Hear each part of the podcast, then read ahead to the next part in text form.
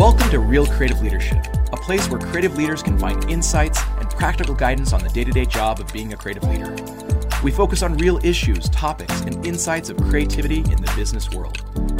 Join me as we explore the best strategies for developing your team, getting others to embrace your vision, and generating amazing experiences. This webinar series is produced by the Stoke Group. I'm your host, Adam Morgan, Adobe Executive Creative Director and author of Sorry Spock Emotions Drive Business. And this is Real Creative Leadership. I've never seen growth and scale as just a, a consistent up and to the right. You're going to hit walls. And depending on the size of your company, you're absolutely going to hit a wall. And what do I mean by a wall? So let's take my example of my friends Julie and, and Terry. They started a small agency and they only have a couple people and it the equation doesn't go i add more people it just keeps growing i add more people it just keeps growing. It's not linear. It's more like steps. Like you'll have a bunch of people to solve the work that you have and then you hit a wall and it's this huge step. And you have to be able to get up and over that step in order to get out the next platform. Um, so for example I often see a lot of small freelance groups that are one to five people. And there's a reason why they're one to five people is because they have those core skill sets. Like maybe they have a writer and a couple designers and a project manager, and that's perfect. And they can scale and work, but then they're going to hit a point where they can't take on big, big clients because they're just too small, right? And they're not going to jump up to a huge team overnight because that just doesn't happen. In fact, there's an awesome story. So in Kirshenbaum Bond and Partners, when they started their agency, and there's a book that they put out that's awesome and they were just a couple people. Uh, I think it was maybe just the two uh, founders, and they were courting a new client. And it was a bigger client. And normally, if the client looked and said, "Oh, you only have two people. How are you going to be able to service my account?" There's no way. You know, it's just like they just wouldn't even be in the running. But what they did was pretty ingenious. They the building that they worked in was this big law firm, and they just had one small little uh, little office in there. But when they had the client come over to do a, a meet and greet with the client, they just printed a sign that uh, said the, the logo of their agency and they put it over the top of the, the uh, law firm. And then when the client came to, the, they just met him in the lobby, and the client just thought, oh, all these people busily working behind them, those are all just people in their agency. And they played it off and was like, oh, you know what? Let's not be here at the office. Let's just go to this fun. We got a great place down the street that's a fun hole in the wall. We should go just chat there and we'll be private. And so it was an awesome trick that they got into that. That's how they jumped to the next category. Because once they won that account, then they had the money to go and hire a bunch of people and actually build the team. Whereas normally you, you can't, it, it's hard to just like put a bunch of people out there in order to hope for a client when you don't have it. So I thought that was a brilliant, brilliant idea. But again, don't think of it in terms of a linear scale. Think of it as a set of steps. So these are the buckets that I usually see. When you're at one to five, that's all hats, meaning you are wearing all the hats, you're doing all the work. You just have this core group of people who just do everything. Um, and you may have specific skill sets within, within that, but it's still like, doesn't matter what the request is, you just take it and you figure it out. The next, and then there's like you hit that wall of like going beyond five or six up to 10. And if you can get enough good, steady work, then you get up to that um, whether that's in-house or an agency it's enough projects to keep that many people busy. Then i see you go to 10 and once you're in that 10 on that 10 step then for me it's more of like generalists. Like you have different skills but you're still again trying to do a lot of things and you can't you don't wear all the hats but you may have to wear like two hats. You may have to do a lot of long form writing and short form writing and uh, social writing whatever it may be but you're not doing project management right? At the size of 10 and then once you get that to that next step, which is about 20, then you're all specialists. Then on the team, you have the long form writer, you have the the designer, you have the art director who's focused on, you know, more like big concepts, and you have the more fine artist designer who's doing all of the the print stuff or, you know, the web stuff. And you may have anyhow, just all these specialists that work on your team. And that's that I would say for like the most part is most in-house teams are in that range of like 10 to 20. So they may have like a video producer, they may have the writer, the designer, like all that stuff. Um, and that's usually the specialist team or specialists. And then beyond that, when you're like 30 plus, that's when I see like instead of it just being this massive, massive creative department, then it starts to break down into specialist teams. So you have your video team, you have your writing team, you have your design team, or maybe it's just like your project management group. And then you have a leader on each of those who are managing all the different people who are doing the work. So just know those breakpoints. And why is it important to know that? Just so that as you're starting something out, don't think that, oh, I'm just going to go straight from 5 to 30. It may be really, really hard to do that because you don't have the money to flex that fast. That's obviously why some of these agencies have gone to the freelance agency model because they can only hire a few all purpose people and then flex in all the rest in order to create their agency. And then as they build it up over time, then they have enough money that they could actually become you know a full service agency or maybe they don't want to, maybe they stay with that model. So just be aware of those growth breakpoints so that as you're growing your team, you know when you know if if I'm at 11 people I'm not going to go into the board and say, "Hey, I need 10 more people." It's probably not going to happen. They're going to say, "No, you, you, we don't know if that work's going to come up and down, so there's no way." So that's when you're going to have to flex and scale, and then you have to permanently be scaled at a certain point before you get the resources to jump to the next one. So just keep that in mind that it may be a pipe dream if you're thinking you're just going to go, you know, in a linear fashion straight up to the next to the next breakpoint. All right, let's talk about costs. So costs. Um, again, we talked a little bit about this earlier. It used to be um, that you know with all those different models, and I'm going to have to talk between agencies and um, in-house. that costs are you know for in-house, it's usually do I have budget that I can flex and bring in people temporarily, or do I get permanent budget that allows me to go out and hire someone full time? So that's really the balance you're you're dealing with in costs. And I want to go down to the bottom on that hiring 2080 multiplier thing. So if you're bringing someone on full time, that number 2080 is just an awesome number for me of knowing the difference between like an hourly up to a salary. So it's just the equivalent of high, of doing the math of I take that number if I'm paying someone, you know, 30 bucks an hour times 40 hours a week times, you know, however many months, blah blah blah. If you just do take the number of the hourly and times it by 2080, that'll give you what the the salary is for a full year. And then you have to add the multiplier because sometimes people make the mistake of like, oh, I'm going to go hire someone and they'll do the math and they're only adding in the salary and they're not doing the multiplier, which is all the other benefits. And from my experience, it's usually like, you know, if, if let's say there was someone you were doing freelance and you figured out what their salary is, times it by 1.5 because it's going to be about 50% more to, to cover all of their benefits, health insurance, um, 401k, all that other stuff, vacation, time off loss, all that stuff. It's a lot more than you think. So when you're being realistic, as I've hired different people, I know that I have to figure out what my what my markup is, um, and that's all based on the benefits that you give. If you have a very benefits rich company, then that number that multiplier is going to be higher. If it's more of a bare bones startup, whatever it may be, that may be lower. So definitely keep that in mind. If your goal is to scale by hiring full time, uh, be aware of all the costs and just add that in. Go 1.5 or even more, 1.75 depending, because that's the real that's the real cost, and then you won't be in trouble when your your budgets are totally in trouble because you've overhired. Um, okay, so what about for contractors? Because that's almost the same thing. Um, instead of doing your multiplier for your benefits, what you have to do is say, here's the, the salary for the person for the year, and then what's the contract multiplier. So depending on the contractor agency you go with, some of them may be, you know, whatever that X multiplier is. A lot of times it's like 25% or 30%. Um, so whatever the, whatever the cost for that salary the salary is, then you have to put the multiplier on there. Um, so that's just something to keep in mind. And obviously, you know, you can shop around. If usually with a contractor, there's not that much value add. It's mostly they're just doing all the the behind the scenes work for the contract and for the pricing and the payment and all that kind of stuff and you just want that quick service. So you can ask around, but there may be some that ask that charge a little bit more but give you more value. They may say, "Okay, it's great, but we're gonna we're gonna take care of this benefit, or we're gonna um, you know actually have a creative director who internally helps with all their work and makes it better." I found that that's actually a huge value add even on the like the freelance agency. So they may only have a few people on site, but instead of me just going out and just hiring a freelancer directly, because then I have to creative direct them, they may have a creative director on their team and say, you know what, we know what level of work you want. So we'll use our freelancers and then do a round with them beforehand to make sure it's solid, especially if it's someone's new and you've never vetted them out. They'll take care of that for you.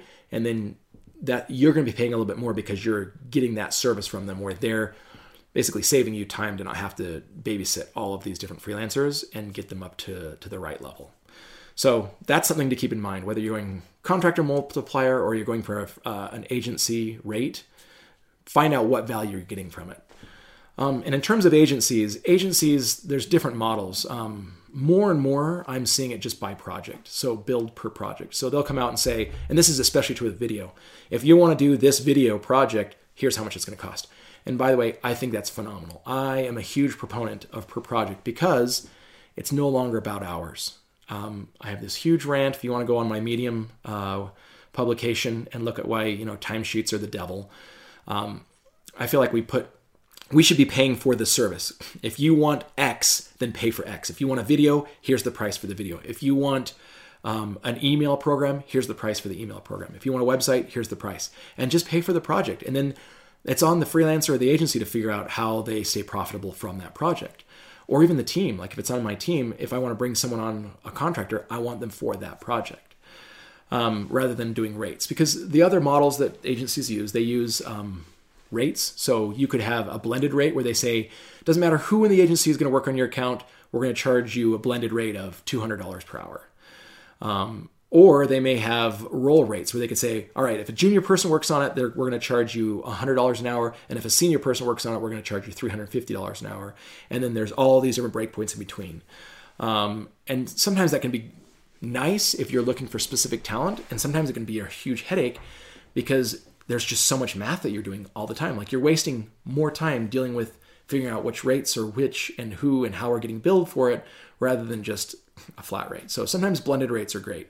And then it's easier to compare agency to agency. You can say, all right, the blended rate for this agency is 225 and this one's 300 and they're both awesome, you know, then you'll know the difference. So anyhow, they do blended rates or they do sometimes it's agency of record where it's just like here's your cost every quarter it's going to cost you x amount and then you get all the thought or all the whatever that we can offer you. Um, and when it, when that kind of a contract happens, then they're usually going to spell out how many people are going to work on your account. So they're going to have 10 people for this cost every quarter. That's what you get, and they'll be full time on your work, uh, on your business. So that means you can give them as much as you want, uh, as long as you keep those 10 people busy. So that's how it works with uh, with agencies.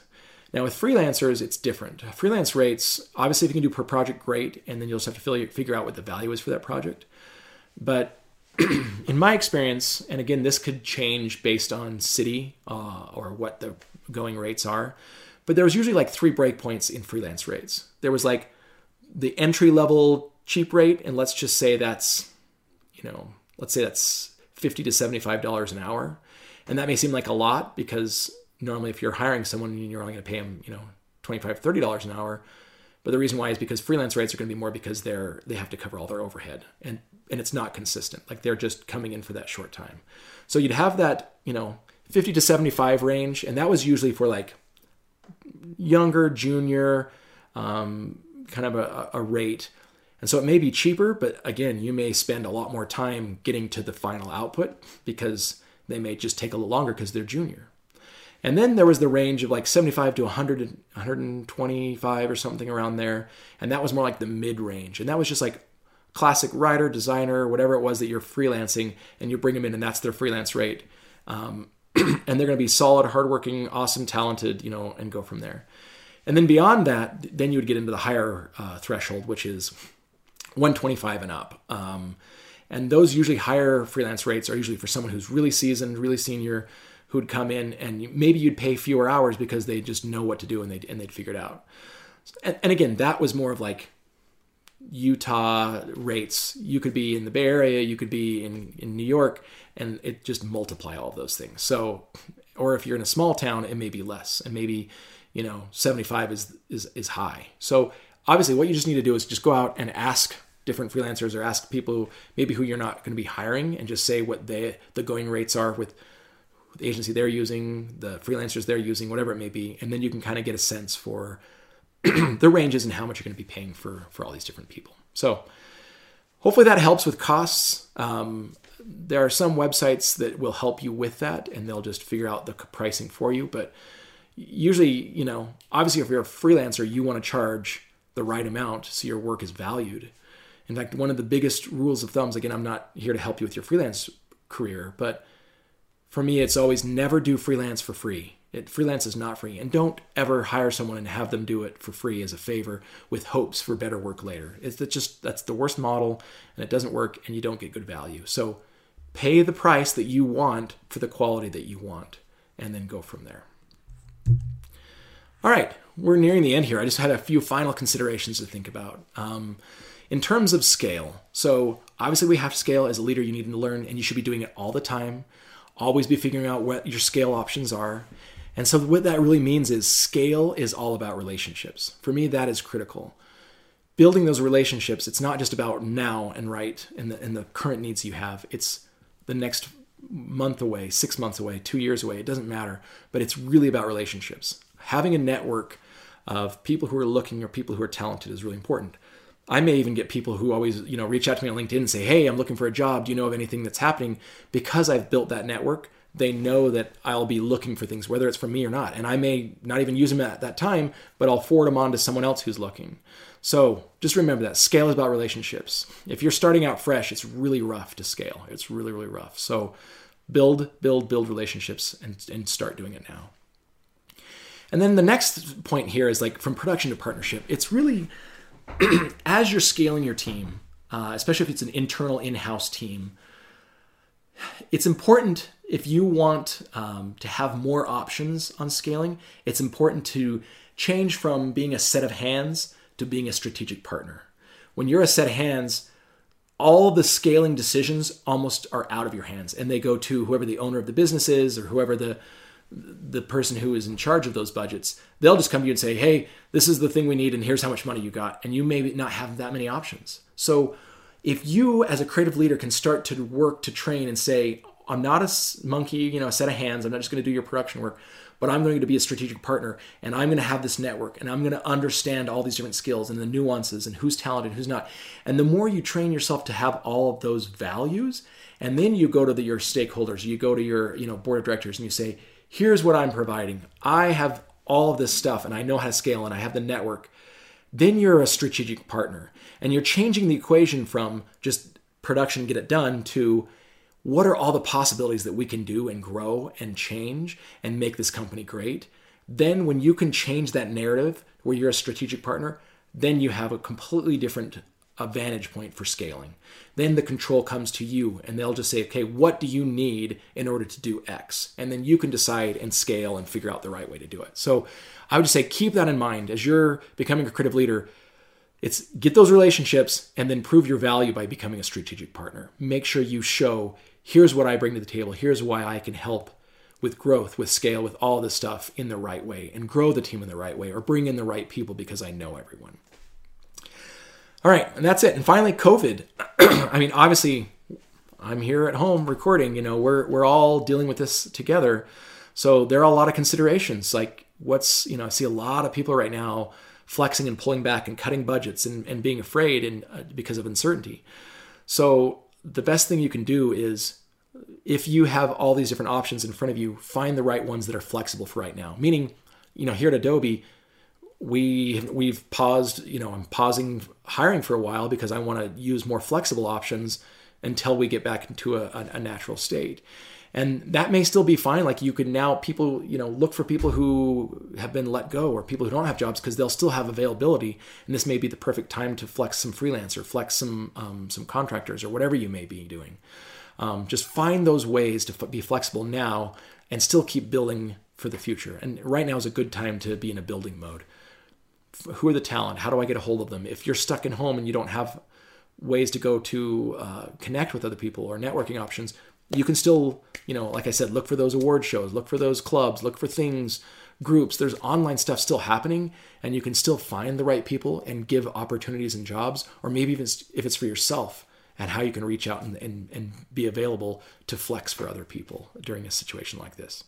So, anyhow, hopefully this gave this whole you know session gave you a lot of at least options of knowing what's out there from my experience what i've used what i've done um, different scenarios of, of size of company and hopefully that at least gives you a taste of, of, of what you have and what's out there. I want to thank stoke for producing this podcast. They do an amazing job of getting this out to all of you. And uh, thank you for all of you for listening whether you are coming to the webinar or listening later on the podcast. I appreciate it, and we will see you at the next episode of Real Creative Leadership with Adam Morgan.